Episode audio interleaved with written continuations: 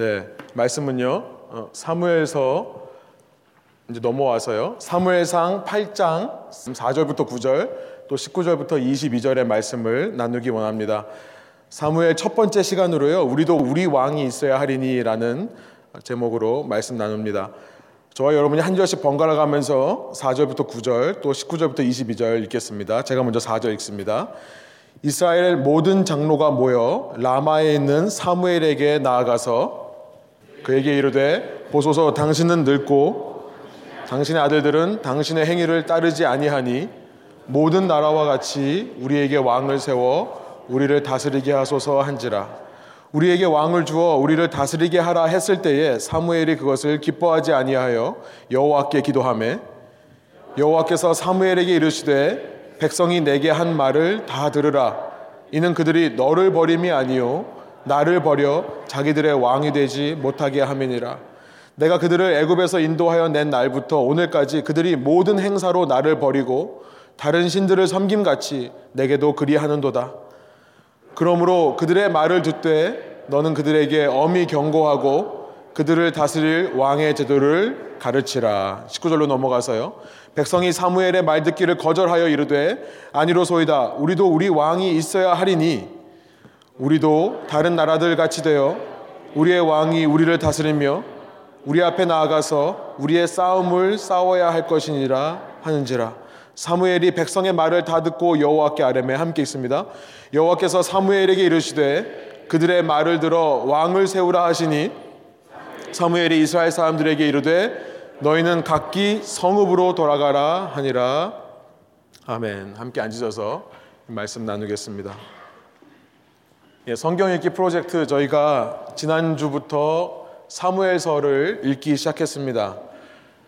우리 성경으로는요 여호수아서 다음에 사사기 그리고 사무엘상으로 넘어가기 전에 한 권의 책이 있죠. 룻기라고 하는 책이 있습니다. 그런데 유대인의 성경 순서에는 이 룻기가 빠져 있습니다. 저는 이 두 가지가 다 의미가 있다고 생각이 드는데요. 잠깐 룻기에 대해서 좀 설명을 드리고 넘어가겠습니다. 룻기는 그 배경이 언제냐면 일 장 일 절을 보시면 사사들이 다스리던 때에 라고 시작을 해요. 사사들이 다스리던 그 시대가 룻기의 배경입니다. 철기 문화가 가져다주는 문명의 혜택으로 많은 무기들이 이제 철로 만들어지는 시대죠. 그래서 이방 민족들과 이스라엘 간의 싸움이 많이 일어나던 시대가 사사기 시대입니다. 이런 배경에 룻기가 등장하는 거예요. 그런데 우리가 사사기를 통해 본 것처럼 이방 민족과 유대인이 싸우는 이 전쟁, 이 싸움들은요 그냥 민족 간의 싸움이 아니었습니다. 이것은 지난번 두 번의 설교를 통해 말씀드린 대로 하나님께서 불순종하는 이스라엘을 다스리기 위한 하나님의 방법으로 이방 민족이 쳐들어왔던 것이었어요. 우리가 사사기 열두 명의 이야기를 통해 계속해서 반복되는 그 타락의 사이클에 대해서 말씀을 나누었었습니다. 하나님의 순종하지 않자 하나님이 이방 민족을 들어서 치게 하시고요. 그럴 때마다 사사들이라고 하는 저지라고 하는 이 군사적인 지도자들, 밀리터리 리더들이 나와서 이방 민족과 싸웠던 내용을 우리가 봤었죠. 이것이 사사기의 내용입니다. 그런데 우리가 사사기를 읽으면서 한 가지 오해하지 말아야 되는 것은 뭐냐면 하나님은 이스라엘이 이방 민족과 싸우는 것을 원해서 이 전쟁을 허락하신 사실이 아니라는 거예요. 하나님은 우리가 믿는 하나님은 전쟁의 하나님, 폭력의 하나님이 아니십니다. 하나님이 원하시는 것은 무엇일까요? 이미 창세기에 처음부터 말씀을 하셨었어요. 아브라함으로부터 시작된 이 이스라엘이라고 하는 이스라엘 나라, 이 나라를 통해 아브라함 언약이라고 하는 것이 이루어지는 것을 하나님이 원하신다. 우리는 이미 살펴봤습니다. 이것이 하나님 아버지의 마음이에요. 아브라함 언약이 뭐죠? 여러분 주부에 있습니다만 창세기 십이 장 이 절부터 삼 절 우리가 몇 번 지금 살펴봤습니다. 내가 너로 큰 민족으로 이루고 내게 복을 주어 내 이름을 창대하게 하리니 너는 복이 될지라. 너를 축복하는 자에게는 내가 복을 내리고 너를 저주하는 자에게는 내가 저주하리니 땅의 모든 족속이 너로 말미암아 복을 얻을 것이라 하신지라. 우리 삼 절의 말씀을 한번 더 보여주시면 여러분, 하나님께서 너를 저주하는 자에게, 아브라함, 아브라함부터 시작되는 이스라엘 백성, 이들을 저주하는 자에게 지금 저주하고 싶다라는 말씀을 하시는 걸까요? 아니죠. 먼저 하나님께서는 너희를 축복하는 자에게 내가 축복하기를 원한다. 너희를 저주하는 사람이 있으면 내가 저주하기 원하지만, 그러나 내가 원하는 것은 뭐라고 말씀하세요? 모든 족속이 너로 말미암아 복을 얻게 되는 것을 내가 원한다. 이렇게 말씀하시는 거예요. 여러분, 그러니까요, 이방인들이 복을 받는 법 너무나 간단합니다. 이방인들이 복을 받는 법 뭐예요? 이방인들이 이스라엘을 보면서, 아브라함의 후손을 보면서 축복하고 싶은 마음이 생기도록 해주면 되는 거예요. 무슨 말씀인지 이해가 되세요?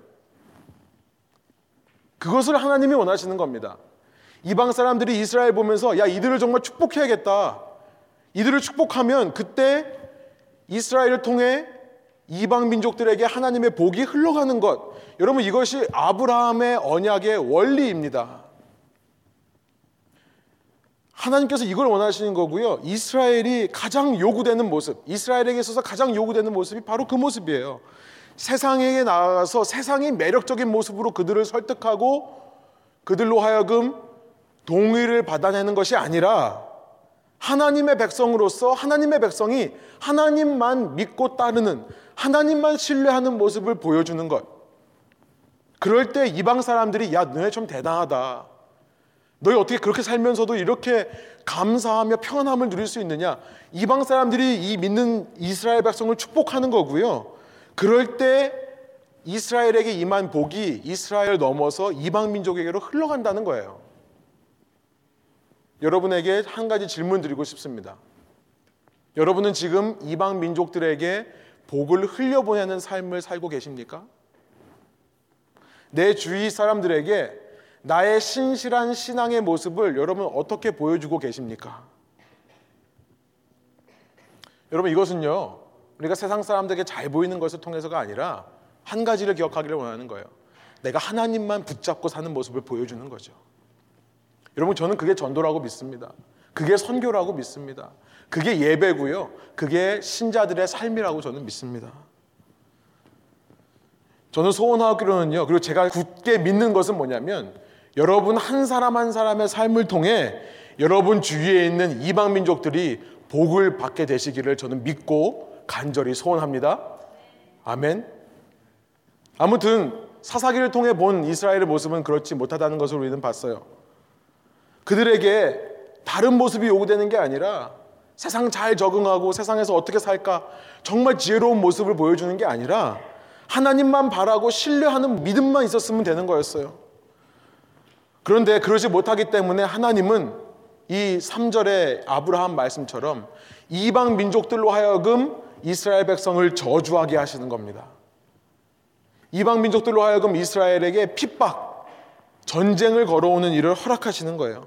여러분, 이런 상황 속에서 룻기가 시작된다는 것을 말씀드리고 싶은 거예요. 룻기는요, 나오미 보아스라고 하는 이스라엘의 한 가정을 통해 어떻게 이방 민족 룻이라고 하는 모압 여인이 이 아브라함에게 약속된 복을 얻게 되는가를 보여주는 책이 룻기입니다. 그렇게 이해하시면 되는 거예요.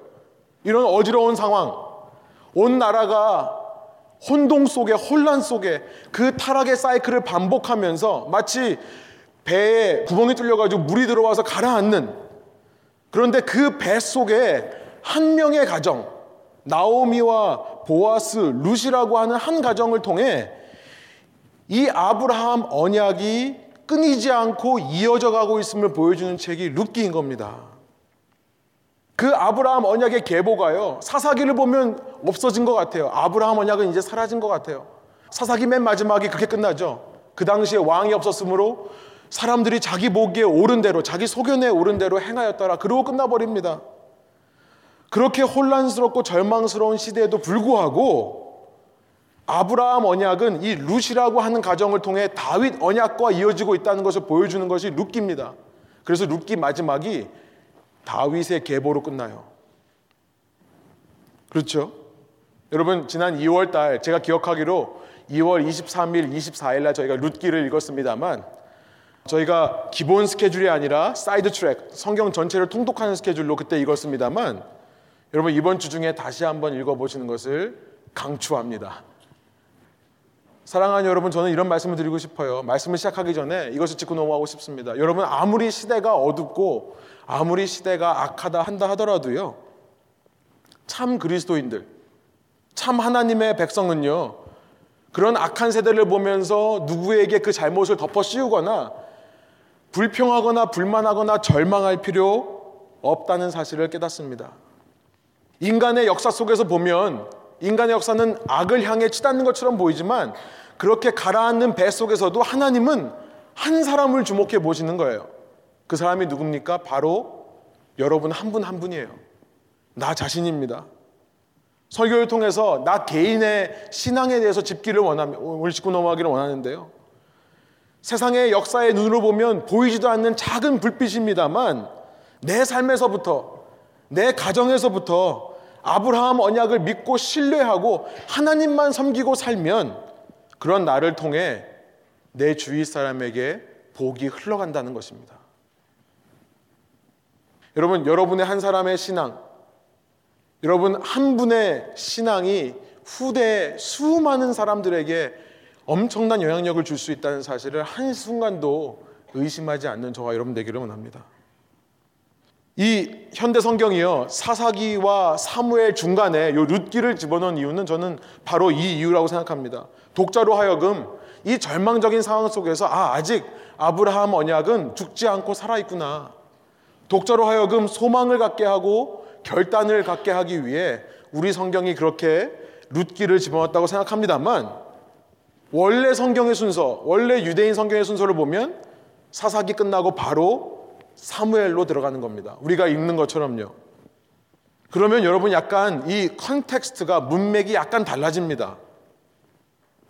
이렇게 혼란스럽고 타락한 사이클을 반복하는 이 사람들의 삶 속에서 타락의 사이클이 반복되다가 바로 사무엘로 넘어가면요, 사무엘에서 말씀하시는 것은 무언가, 여러분 저는 이 질문에 대한 답을 생각하게 만드는 것이다 저는 생각합니다. 한번 보여주시면요, 이런 타락한 삶 속에서 이 질문을 하지 않을 수가 없는 겁니다. 이런 상황을 극복할 힘을 어디서부터 얻을 수 있을까? 그러니까 유대인의 성경 순서를 읽으면 룻기가 빠져있기 때문에요, 사사기의 마지막에서 그 질문이 터지는 거예요. 이런 상황을 극복할 수 있는 힘을 어디서부터 얻을 수 있을까?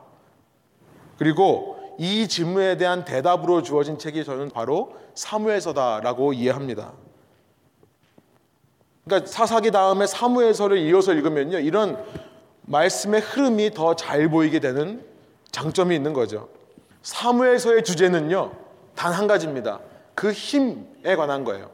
힘, 파워, 그 능력, 그 권세, 권력, authority, 이런 상황을 극복할 힘을 어디서부터 얻을 수 있는가? 사무엘서는요, 룻기처럼 그 답을 한 여인에게서 찾는 책입니다. 한 여인의 선포로부터 그 답을 이미 선포하고 제시하고 이 사무엘서가 시작되었어요. 한나라고 하는, 헤나라고 하는 여인이죠. 이 여인은요, 아이를 낳지 못하는 여인입니다. 당시 여인은 남자의 소유였어요. 어, 요즘은 그렇지 않은데 그 당시는 문화가 그랬습니다. 남자의 소유인 여인이 해야 할 일 중에 가장 중요한 일은 뭐냐면 남자아이를 낳아서 내 주인이신 내 남편의 계보, 지니알러지, 그 대를 잇는 것이 가장 중요한 일이었어요. 그리고 여인이 해야 할 일은 사실 그거밖에 없었습니다. 요즘 세대는 그렇지 않죠. 남녀가 동일하게 사회에서 역할을 감당해야 됩니다만 당시는 그랬어요. 그래서 그 당시에 아이를 낳지 못하는 여인이라는 말은요, 오늘날은 그렇지 않습니다. 그 당시에 그랬다는 거예요. 쓸모없는 존재라는 뜻이었습니다. 아무 필요 없는 존재. 그런데 그렇게 아무 필요 없는 사람, 그 사회에서 인정받지 못하고 사회 계급 중에 가장 낮은 곳에 있는, 가장 아래에 있는 이 한나라고 하는 여인의 입에서요, 그보다 위에 있는, 그 사회에서 그보다 높은 위치에 있는 사람들이 아무도 말하지 않는 가장 높은 찬양이 터져나오는 거예요. 그것이 한나의 기도, 저는 한나의 예언이라고 말하고 싶습니다. 한나의 예언이라고 하는 사무엘상 이 장 육 절부터 십 절의 말씀이에요. 일 절부터 시작되는데요. 제가 육 절부터 읽겠습니다. 여호와는 죽이기도 하시고 살리기도 하시며 수올에 내리게도 하시고 거기에서 올리기도 하시는도다. 여호와는 가난하게도 하시고 부하게도 하시며 낮추기도 하시고 높이시기도 하시는도다. 가난한 자를 진토에서 일으키시며 빈궁한 자를 거름더미에서 올리사 귀족들과 함께 앉게 하시며 영광의 자리를 차지하게 하시는도다. 땅의 기둥들은 여호와의 것이라. 여호와께서 세계를 그것들 위에 세우셨도다. 그가 그의 거룩한 자들의 발을 지키실 것이요 악인들을 흑암 중에서 잠잠하게 하시리니 힘으로는 이길 사람이 없으리로다 하고 나서요 십 절에 이런 말씀을 합니다. 우리 한번 한 목소리로 한번 읽어보겠습니다. 여호와를 대적하는 자는 산산이 깨어질 것이라. 하늘에서 우레로 그들을 치시리로다. 여호와께서 땅 끝까지 심판을 내리시고 자기 왕에게 힘을 주시며 자기 기름 부음 받은 자의 뿔을 높이시리로다 하니라. 사사기의 이 절망적인 상황을 뒤로하고요, 영어로 말하면 against the backdrop of the turbulence of hopelessness, 이 사사기에 정말 이 소망이 없는 상황을 뒤로하고 사무엘서가 이것으로 시작하는 겁니다. 어디서부터 이 상황을 극복할 힘을 얻을 수 있는가? 그 힘의 원천, the source of the power는 바로 하나님이다라는 것을 선포하고 시작하는 거예요. 그리고 이 사무엘서의 내용은 한나의 예언이 그대로 실현되는 것을 사울과 다윗, 그리고 다윗의 아들인 솔로몬, 솔로몬 이야기는 열왕기로 넘어갑니다만 이 왕들의 이야기를 통해 증명해 보여주는 책이 되는 것입니다. 저는 이 사무엘서를 읽으면서 이런 생각이 들었어요. 성경에 나와 있는 하나님 말씀을 통해 참 믿길 잘했다라고 하는 위로가 생깁니다. 하나님을 믿는 게 너무나 감사하고 좋다는 생각이 듭니다. 왜냐하면 하나님은요, 우리가 믿는 하나님, 성경의 하나님은요, 능력 있고 가진 것 많고 똑똑하고 잘 나가는 사람들만의 하나님이 아니시기 때문에 그렇습니다. 아멘 안 하시네요. 여러분, 세상에 가진 걸로만이 얘기가 아니라요, 도덕적으로 성품적으로 얘기했을 때 정말 착하고 선한 사람, 정말 성숙한 사람만의 하나님이 아니시기 때문에 너무 감사한 거예요. 또 아멘 안 하시네요. 예, 그렇죠. 저희는 다 성품에 문제가 있어요. 세상 사람들은요, 구원받으려면 조건이 있어야 된다고 생각을 합니다. 물론 대놓고 구원받는데 조건이 있어야 됩니까? 그러면 조건 없어도 된다라고 말하는 사람들이 아마 세상에 다 있을 거예요. 그런데 이런 얘기를 많이 합니다. 착한 사람도 구원을 못 받는다라고 얘기를 하면 난리가 납니다. 이게 믿지 않는 사람들의 특징이에요. 착한 사람들이 구원을 못 받는다. 아무리 세상에서 선하게 살아도 그 사람들이 구원받을 수 없다. 이것을 인정하지는 못합니다. 여러분, 조건이 있는 겁니다. 대놓고 조건이 있다고는 얘기 안 하지만 마음속에 조건이 있는 거예요. 여러분, 그 착하다는 기준이 뭘까요? 그것이 어떤 개인의 양심적인 행동이든 아니면 그것이 소셜 저스티스, 사회의 정의건 간에 그것이 무엇일까를 생각해 보면 사람들이 생각하는 구원은 너무나 잔인하다는 것을 알게 돼요. 너무 크루얼해요. 잔인합니다. 왜요? 그럴 능력이 있는 사람만을 구원은 하는 것이기 때문에 그래요. 착하게 살 능력. 내가 이 땅을 살면서 힘들게 돈 벌지만 그 중에 일부를 누군가를 위해 줄 수 있는 능력. 다른 사람들을 돌아보고 다른 사람에게 내 것을 베풀 수 있는 능력을 가진 사람들만 구원을 받는다고 하면 잔인한 겁니다. 그 능력이 일부터 백까지라고 한다면 여러분, 백 이상 되어야 구원받는다. 그럼 구십구 있는 사람은 구원 못 받는 겁니까? 그런데요, 성경에 나와 있는 하나님은 무슨 말씀을 하시냐면 아무런 조건이 필요 없다는 것을 알려주시는 하나님이세요. 우리가 하나님 백성 되기 위해 사실 우리에게 요구되는 조건은 아예 없는 겁니다. 착하게 살 능력, 여러분, 그 힘은 아예 우리에게 없는 거예요. 성경이 말씀하시는 겁니다. 다른 사람에게 베풀며 내가 받은 사랑을 나눠줄 수 있는 능력, 우리에게 없는 겁니다. 하나님은요, 조건이 없는 상태에서 아무 조건 없는 사람을 들어 쓰시기를 기뻐하시는 하나님이더라라는 거예요. 사무엘서의 주인공은 저는 한나라고 생각을 합니다. 한나가 주인공이에요. 한나의 예언대로 모든 왕들이, 그 높은 사람들이 전부 움직이는 겁니다. 어떤 사람이라 할지라도 가진 거 없지만, 아무 조건 없지만 그가 하나님을 힘의 원천으로 인정하기만 하면,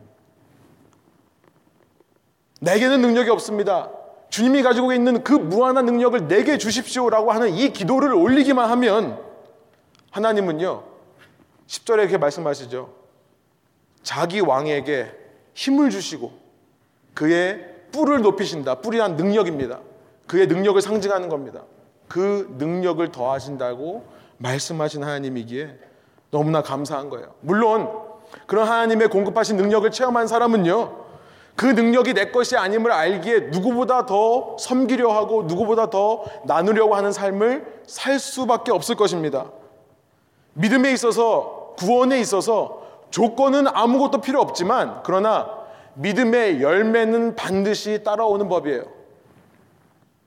이후 한나는요, 이 기도를 통해 믿음을 선포하고 나서 이 기도를 통해 얻은 아이, 사무엘이라고 하는 아이를 하나님께 바칩니다.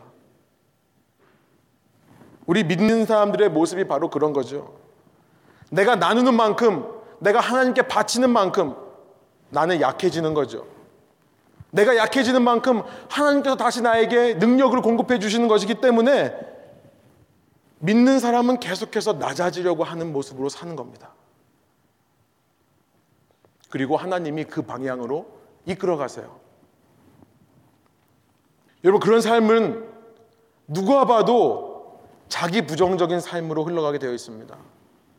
세상의 가치, 내 것을 더 채우고 나를 더 키워야 된다라고 하는 이 세상의 가치와 정반대로 가는 삶이에요. 그렇기 때문에 이방인들의 눈에 이 땅이 줄 수 없는 평안과 기쁨과 감사가 보이게 되는 그런 삶입니다. 내가 이 땅에서 흉내낼 수 없는 블레싱, 내가 얻을 수 없는, 아무리 돈을 많이 벌고 아무리 성공을 해도 얻을 수 없는 그 블레싱에 대해서 이방인들이 발견하게 하는 그런 삶이 되는 거예요. 그것이 아까 말씀드린 대로 아브라함 언약입니다. 우리 중에 그런 삶을 사는 사람이 있다면 바로 그런 우리가 그 아브라함의 언약을 이어가는 이 시대의 루시고 이 시대의 한나인 줄로 믿습니다. 그러나 이런 아브라함의 원리를 무시한 채, 아브라함 언약의 원리를 무시한 채 인간이 이 절망스러운 상황을 하나님으로부터 힘을 얻어서 극복하는 것이 아니라 내 힘으로, 인간 자신들의 힘으로 서로를 의지함으로 극복해보겠다라고 할 때, 여러분 그 결국이 어떤가, 그 consequences, 그 결과들이 어떤가를 이 사무엘서가 보여줍니다. 사무엘서부터 문제가 생겨요. 우리가 이제 금주에 칠 장부터 읽겠습니다만, 이런 팔 장에 가보면 사무엘에게 이런 일이 벌어집니다. 사무엘 팔 장 일 절이에요. 사무엘이 늙음에 그의 아들들을 이스라엘의 사사로 삼았다. 우리는 이미 사사기를 통해 사사는 하나님께서 세우시는 것이라는 것을 우리가 이미 알았습니다. 사람이 세우려면 최소한 기도하고 여쭤봐야 되죠. 그러나 사무엘은 자신의 어머니 한나와는 다른 길로 갑니다. 내가 내 아들들을 세우는 거예요. 이런 마음으로 자녀를 키우다 보니까요, 여러분 자녀를 키울 때 그 능력이 어디서부터 옵니까? 하나님으로부터 오는 거예요. 우리 이방인 같은 자녀들이요, 아브라함 언약을 신실하게 수행하는 나의 모습을 보고 복을 물려받는 겁니다. 그런데요, 자기 의미로 자기 아들들을 세우니까 어떤 일이 벌어지냐면 팔 장 삼 절, 그의 아들들이 자기 아버지의 행위를 따르지 아니하고 이익을 따라 뇌물을 받고 판결을 굽게 하니라. 여러분, 사무엘의 끝 모습이요, 엘리의 모습과 별로 다르지 않습니다. 그렇게 자기 먹을 거 많이 먹어서 뚱뚱해서 그 몸무게 때문에 목이 부러져 죽어버린 엘리 제사장, 그 위대한 사무엘이 별로 다른 것 같지 않아요.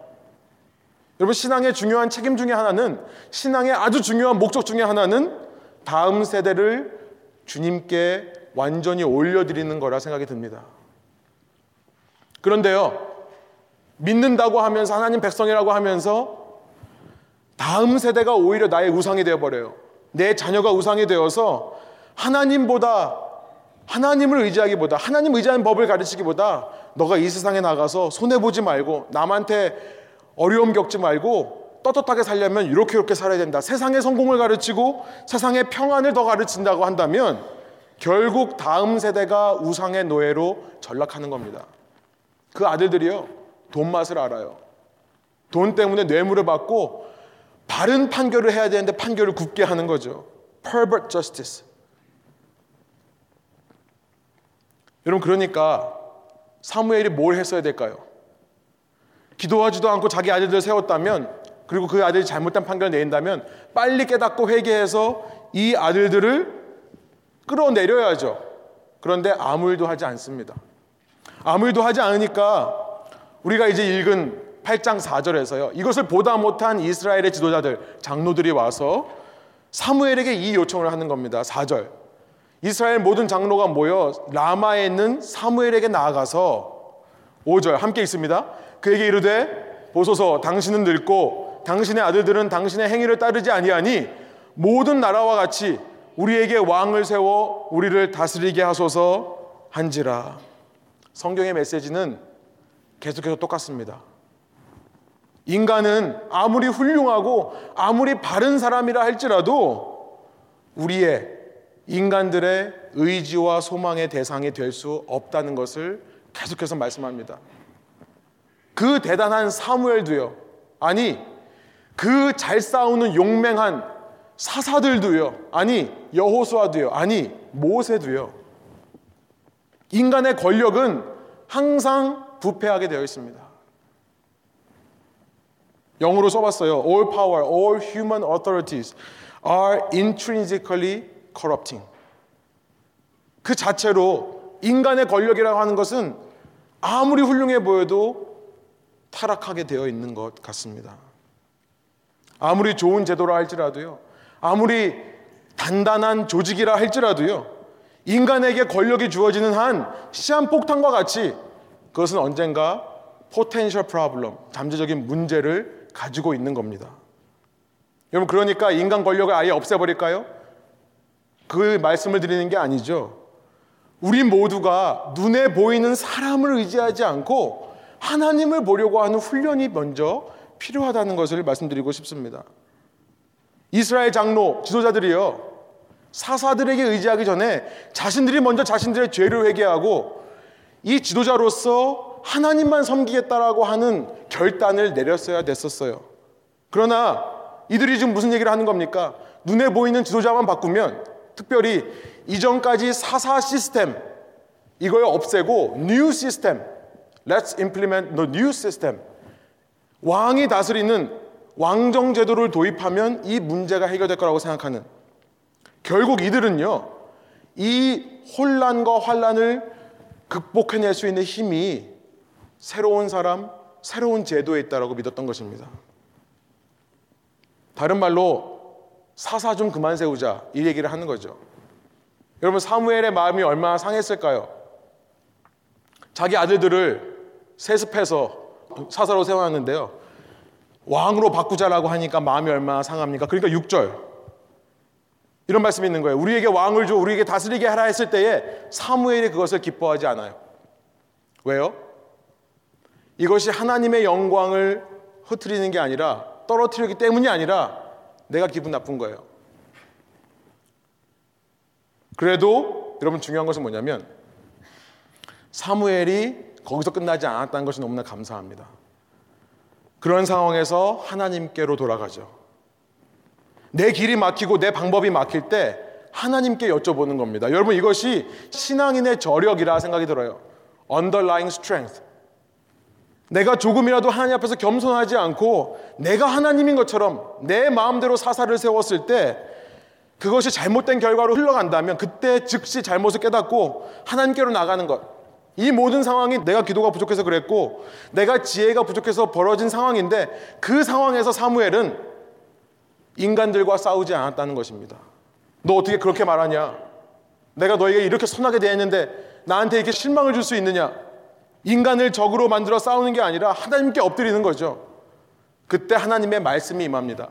칠 절, 한 목소리 한번 읽어볼까요? 여호와께서 사무엘에게 이르시되, 백성이 내게 한 말을 다 들으라.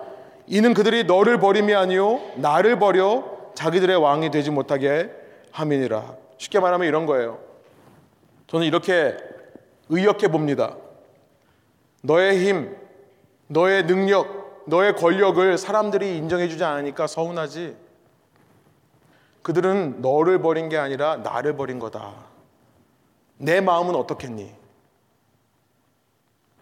오히려 하나님이요, 사무엘을 위로하고 계십니다. 팔 절, 읽진 않겠습니다만 눈으로 보십시오. 하나님이 이런 말씀을 하시는 것 같아요. 너는 이거 한 번 겪었지만, 너는 지금 처음 겪는 거지만, 나는 이 백성이 이집트에서 나올 때부터 지금까지도 계속해서 이걸 겪고 있다. 여러분, 저는 이 말씀을 읽으면서 저희 가운데 조금이라도 사회에서 지도자의 위치에 있다면, 조금이라도 누구를 이끄는 위치에 있다면, 여러분 부모님들 전부 해당되시는 겁니다. 이 말씀, 이 말씀에 담긴 하나님의 마음을 기억할 필요가 있겠다는 생각이 듭니다. 특히 목회하면서 이 말씀들이 얼마나 위로가 되는지 몰라요. 여러분, 세상에서 어떤 권력이나 힘의 그 지도자의 위치에 있지 않다 하더라도 우리는 살면서 사람들에게 실망할 때가 참 많이 있습니다. 사람에게 속을 때가 있어요. 사람에게 배신당할 때가 있습니다. 그런데 그때라도 여러분, 이런 하나님의 마음을 안다면, 내가 그동안 하나님께는 얼마나 더 심하게 한 존재였는가를 깨달으면, 그럼에도 불구하고 하나님은 이런 나를 오늘도 위로하길 원하신다는 사실을 깨달으면, 여러분, 우리 속에 치유가 일어나는 거죠. 우리 속에 회복이 일어나는 겁니다. 오히려 우리는 이런 상황 속에서 내 약점과 한계를 발견하는 겁니다. 나의 약점과 한계 때문에 이런 상황에 있구나. 하나님, 이 부분을 주님께 올려드리니 더 채워주십시오. 주님의 능력으로 채워주십시오라는 기도가 터져나오는 거고요. 동시에 나를 서운하게 하는 사람이라 할지라도 정죄하거나 비판하지 않고 미워하지 않고 그들을 품고 사랑할 수 있는 겁니다. 하나님이 이렇게 하나님에게 불순종하는 나를 받아주셨듯이 나도 그 사람을 품을 수 있는 겁니다. 여러분, 이것이 하나님께서 원하시는 겸손한 리더라는 생각이 듭니다. 이 세상에서 힘을 추구하는 사람이라면, 권력을 추구하는 사람이라면 이런 마음이 있어야 된다는 것을 깨닫게 되는 거죠. 여러분, 하나님은요, 참 신기하세요. 이렇게 하나님을 버리고 왕을 달라고 하는 사람들에게 왕을 허락해 주십니다. 하나님은 한 걸음 더 나아가서 그들의 요구를 들어주시면서 그들이 그 왕정제도 속에서 깨닫고 돌아오시기까지 이후 오백 년이라는 시간을 더 기다리고 참으실 결심을 하신 하나님이세요. 삥 돌아가는 겁니다. 하나님의 통치 외에, 하나님이라는 왕 외에 다른 왕이 세워지면 하나님을 왕으로 인식하는 것은 더 시간이 걸릴지도 몰라요. 그러나 백성들이 원하는 대로 하나님께서 왕을 세워주십니다. 여러분, 그런 하나님이 이해가 되세요? 이후 구 장부터 십오 장을 읽어보면 하나님께서는 사람들이 사람의 마음대로 사울이라는 왕을 세우는 것을 허락해 주십니다. 그런데 하나님께서 그 과정 속에 개입해 주세요. 내버려 두지 않고요, 하나님의 영이 사울에게 임하는 모습을 보여주세요. 원래 사울은요, 잃어버린 나귀를 찾아 돌아다니던 사람입니다. 당시 나귀를 탄다? 말도 아니고 나귀를 탄다? 무슨 말입니까? 사울이라는 사람은 능력 있는 좋은 가문 출신이 아니라는 것을 말하는 거예요. 나귀가 어디 있는지 선견자를 만나도, 알려줄 수 있는 선견자를 만나도 그 선견자에게 드릴 돈이 없습니다. 복채가 없는 거예요. 사울은 못 가진 자였습니다. 그런 사람에게 여러분 십 장 육 절을 읽어보시면, 성경에 있는 분들은 한번 눈으로 따라오세요. 그런 사람에게 하나님의 영이 임하니까 뭐라고 말하냐면, 그가 예언하고 변하여 새 사람이 되더라라는 기록이 있습니다. 그리고 십 장 구 절로 가보면 하나님께서 사울에게 새 마음을 주셨다, 그런 표현도 있어요. 이렇게 하나님께서 바꿔주셨을 때 그 없는 자가 이스라엘의 가장 높은 위치에 이르는 영광의 자리에 서게 됩니다. 여러분, 구 장 십육 절, 십 장 일 절 한번 눈여겨보십시오. 그런데 그 사울을 가리켜 왕이라는 표현을 쓰지 않습니다. 지도자라는 표현을 써요. 리더라고 합니다. 하나님께서 왕정 국가를 왕으로 다스리는 나라를 허락하신다 하더라도 하나님을 말씀하시고 싶은 거예요. 이 나라의 왕은 나다. 사울이라고 하는 사람은 지도자일 뿐, 나 왕을 대신해서 다스리는 대리인, 에이전트 혹은 리전트 킹일 뿐, 진짜 왕은 하나님 한 분이라는 것을 말씀하시는 거예요.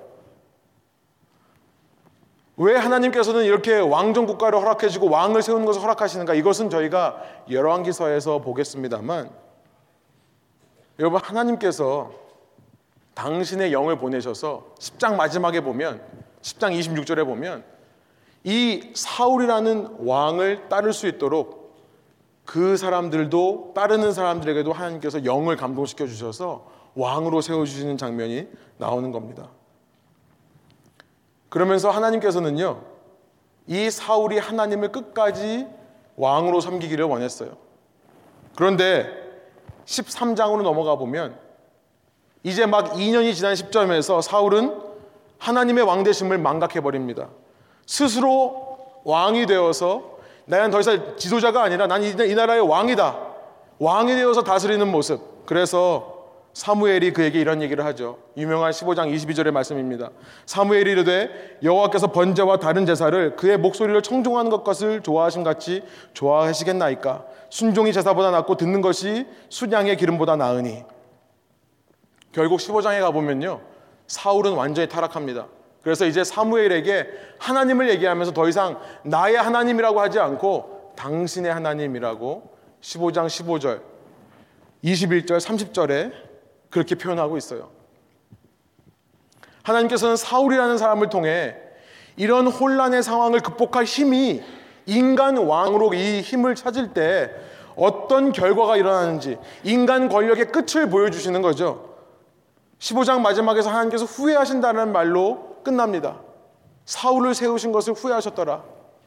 하나님이 모르셨을까요? 모르다가 뒤통수 맞은 겁니까? 아니요. 하나님의 슬픔과 아픔을 인간적으로 이렇게 표현한 것일 뿐이죠. 하나님은 이미 사울이 실패할 것을 아시고 아까 룻기의 말씀대로 다른 한 사람을 준비하고 계셨습니다. 이제 십육 장부터 주인공이 되는 다윗이라는 사람이에요. 이야기의 포커스가 사울에게서 다윗으로 넘어갑니다. 그런데 새로 세우는 이 다윗이라는 왕은 그 시작부터 사울과 틀립니다. 사울은 누가 봐도 왕감이었어요. 왕감. 다른 사람보다 어깨 위에 머리가 하나 더 있다고 하는, 키도 훤칠하고 잘생기고 누가 봐도 지도력이 있는 사람. 그런데 다윗은요, 그에 비하면 왜소하고 붉은 사람이다. 이 붉은다는 말은요, 햇빛에 그을렸다는 말이에요. 오늘날로 말하면 촌티가 난다. 그의 용모가 아름다웠다고 했는데 이것은 여리여리하다는 말입니다. 그가 얼마나 여리여리했는지 십칠 장에 가보면 블레셋의 장수 골리앗이 그를 보면서 그를 업신여겼다. 외모로 보면 사울보다도 더 못한 사람이에요. 그런데요, 하나님은 외모로는 부족하지만 그 중심이 하나님을 믿고 신뢰하는, 중심이 하나님을 바라보는, 중심이 하나님을 향해 있는 사람을 택하시는 겁니다. 십육 장 십칠 절에 이런 말씀이 있죠. 여호와께서 사무엘에게 이르시되 그의 용모와 키를 보지 말라. 내가 이미 그를 버렸노라. 첫째 엘리압을 보면서 야, 이 사람이면 사울을 대신할 왕이 되겠다 했던 사무엘에게 아니다. 내가 보는 것은 사람과 같지 아니하니 사람은 외모를 보거니와 나 여호와는 중심을 보느니라 하시더라. 아멘이죠. 제가 성경에서 제일 좋아하는 말씀입니다. 여러분, 그런데 이게 중요해요. 하나님께서 이제 다윗이라고 하는 왕을 통해 왕정 국가를 이끌어 가시는데요, 사울과는 달리 이 다윗이 계속해서 하나님만을 바라볼 수 있도록 철저하게 훈련을 시작하십니다. 십칠 장 골리앗과의 승리 이후에 다윗은 어쩌면 스스로 높아질 수 있었어요. 사울이 죽인 자는 천천이라면, 천단이라면 내가 죽인 자는 만단이라고 사람들이 노래를 부르는데요, 하나님께서는 이런 다윗이 혹시라도 하나님만을 의지하지 않고 하나님만을 그 힘에 공급하시는 원천으로, 소스 오브 파워로 인정하지 않고 자기 능력을 의지하고 신뢰할까 봐 이때부터 힘을 빼시는 겁니다. 십팔 장부터 시작해서 십구 장, 이십 장, 이십일 장 맨 마지막에 가면 다윗이 어떤 사람이 됩니까? 침을 질질 흘리면서 미친 사람인 것처럼 행동을 해야 되는 상황까지 이끄시는 거예요. 이후 이십사 장까지 계속해서 하나님은 힘을 빼시는 훈련을 합니다. 테스트를 하시는 거예요. 나를 의지하는가, 내 힘을 믿는가, 아니면 상황을 봐서 자꾸만 내가 내 힘으로 해결하려고 하는가. 여러분, 제가 이 사무엘서의 이야기를 요약해드렸는데요, 우리가 이 이야기에서 어떤 교훈을 오늘 성령을 통해 얻어갈 수 있을까요? What are the takeaways? 인간의 힘을 신뢰하면 안 된다라고 하는 사실, 우리 삶에 오직 하나님께서만 힘을 공급해 주신다는 사실.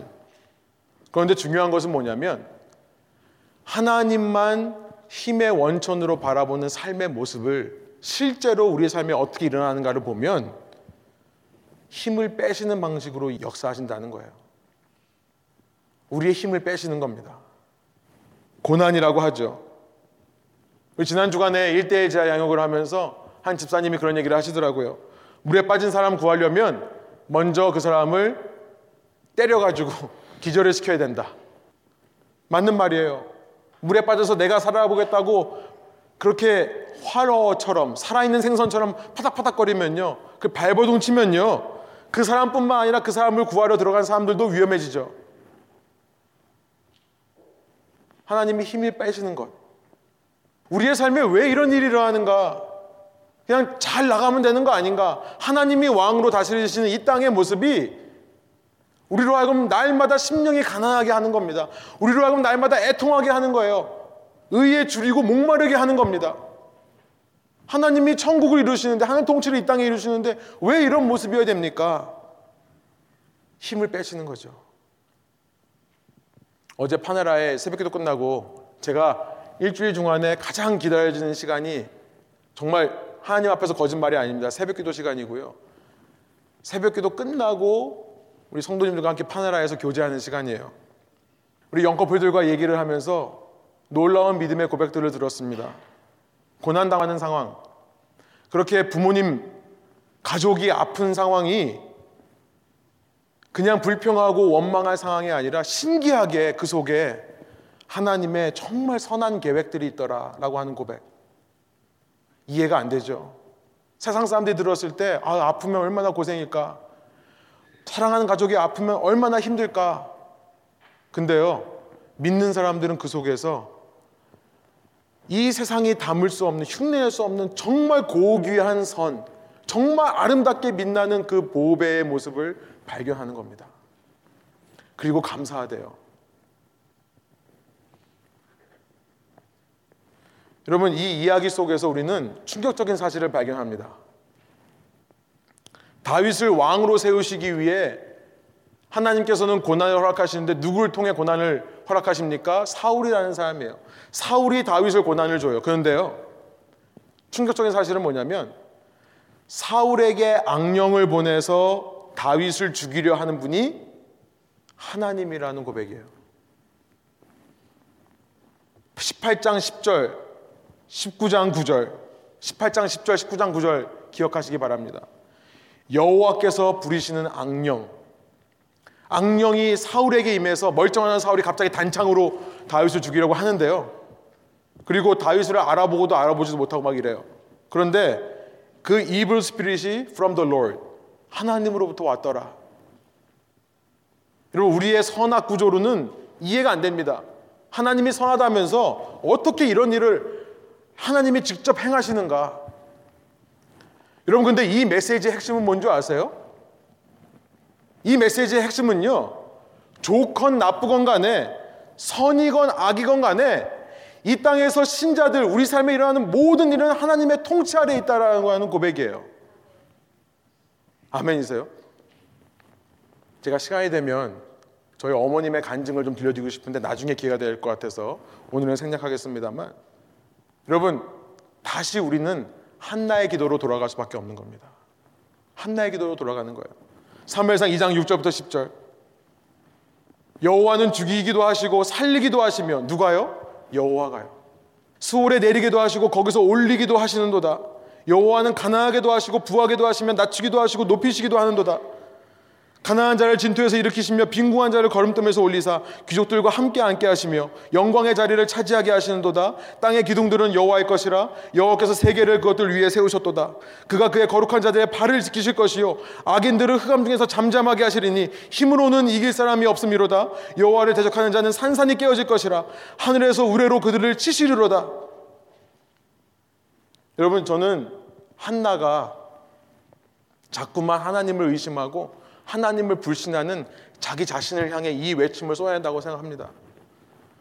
여호와를 대적해서 조금이라도 내 힘을 내려고 하는 사람은 산산이 깨어질 거다. 땅끝까지 심판을 받을 것이다. 하나님은 자기 왕에게 힘을 주시며 자기 기름 부은 받은 자의 뿔을 높이시는 하나님인 줄로 믿습니다. 그래서요, 오늘 하나님께서 주목하시는 것은 설교의 결론입니다. 바로 여러분 한 사람 한 사람의 신앙 고백이에요. 내 삶에 왜 고난이 임합니까? 하나님께서 힘을 빼시는 거예요. 하나님께서 말씀하시는 거예요. 힘 빼고 나한테 맡겨라. 하나님은 다른 누구의 고백이 아니라 바로 오늘 여러분의 고백을 원하시는 거고요. 여러분의 그 고백은 이 세상의 화려하고 찬란한 역사 속에서 드러나지도 않을 겁니다. 그런데 그런 여러분의 고백을 통해 하나님의 언약이 끊기지 않고 이어가는 줄로 믿습니다. 그런 여러분에게 칠 장에서 시작되면서 선포하고 외치는 칠 장 십이 절에 에베네셀의 하나님의 은혜가 임할 줄로 믿습니다. 여기까지 인도하시더라. 그는 때로 우리의 삶을 푸른 초장으로 인도하십니다. 그러나 때로는 그는 우리의 삶을 음침한 사망의 골짜기로도 인도하시는 분이세요. 그러나 전혀 두려움이 없는 겁니다. 왜냐하면 하나님께서 우리와 함께 하시기 때문에 그래요. 다만 그 가운데서 하나님께서 원하시는 것은 날마다 내 힘이 빠지기를 원하시는 줄로 믿습니다. 하나님만 더 의지하는 사람, 내 힘을 의지하지 않고, 여러분, 이것이 하나님 백성의 아이덴티티다, 정체성이다 생각이 듭니다. 오늘 본문 마지막에 보면요, 제가 시간 관계상 뺐습니다만 십 절부터 십팔 절까지 사무엘이 너희에게 왕이 생기면 왕이 너희를 이렇게 힘들게 할 거다, 엄히 경고하는 내용을 담고 있는데요, 십구 절 보면 그럼에도 불구하고 괜찮습니다, 그래도 좋습니다, 우리에게 왕이 있어야 됩니다 라고 말하는 이스라엘의 모습을 담고 있습니다. 여러분, 이들은요 고난 중에, 환난 중에 하나님의 통치를 인정하지를 못하는 거예요. 그래서 이십 절, 스스로 자기 입으로 자기 속에 감춰있던 자기의 정체성을 드러냅니다. 뭡니까? 다른 나라들 같이 되고 싶다, 다른 나라처럼 되고 싶다, 이방 민족이 되고 싶다라고 하는 그들의 정체성을 드러내는 거예요. 이전까지 겉으로는 종교적으로 너무나 괜찮은 유대인이었습니다. 하나님의 백성이었어요. 이스라엘이었어요. 그러나 이제 본인들 스스로 자신의 정체성을 말하는 거죠. 우리도 우리 왕이 있어야 한다, 우리도 우리의 왕이 있어야 하리니, 이 고백은요 불신앙인의 고백이었던 거예요. 여러분, 소원학교로는요 오늘 우리 중에 한 사람도 이런 고백으로 살아가는 사람 없기를 원합니다. 그리 아니하실지라도 어떤 상황으로 인도하시던 간에 하나님이 나의 왕이십니다. 여러분, 고백하는 그 삶을 통해 여러분, 우리가 첫 번째로 하나님이 실수 없이 우리를 연단시켜 가심을 깨닫기를 원하고요, 두 번째로 그런 우리의 삶을 통해 우리가 받은 복이 아브라함의 언약이 되어 이방인에게 흘러가는 그런 은혜가 저와 여러분의 삶 가운데 일어나기를 간절히 소원합니다. 함께 기도하시겠습니다. 함께 하여 주옵소서. 아, 주님, 저희가 이 시간 말씀을 듣고 이 말씀 속에서 내 개인의 삶을 주목해서 바라보신 하나님의 시선을 느끼게 해주시니 감사합니다. 주님, 모든 상황 속에서 우리의 눈을 들어 하나님만을 바라보는 주님의 백성 되기를 원합니다. 주님께서 이 상황마저 주님의 통치 속에서 역사하고 계심을 믿고 신뢰할 때에, 주님, 세상과 같이 우리가 불평하고 불만하고 세상과 같이 걱정하고 근심하고 세상과 같이 절망하고 낙심하는, 입으로는 종교인이라고 말하지만 입으로는 신앙인이라고 말하지만 우리의 정체성을 드러내 보이는 그런 어리석은 삶을 이 시간 이후로 청산하기를 원합니다. 성령 하나님, 주님께서 우리의 고백을 위해 역사해 주셔서 우리의 고백대로 우리의 삶이 인도되게 하여 주옵소서. 이후로 어떤 고난을 만나든지 그 고난 앞에서 하나님의 왕 되심을 선포하며, 그것이 내가 왕이 되는 것, 사람이 왕이 되는 것보다 훨씬 더 좋다고 하는 것을 고백할 수 있는 저희 한 사람 한 사람 주님 백성 삶 될 수 있도록 인도하여 주실 때에, 주님, 이런 저희들을 통해 우리 주위에 있는 이방인과 같은 자들이 내가 받은 이 복을 함께 물려받게 되는 아브라함의 언약을 저희 삶 가운데 이루어 주옵소서. 그렇게 하실 주님을 믿고 감사드리며 예수 그리스도 이름의 영광을 위하여 기도합니다. 아멘.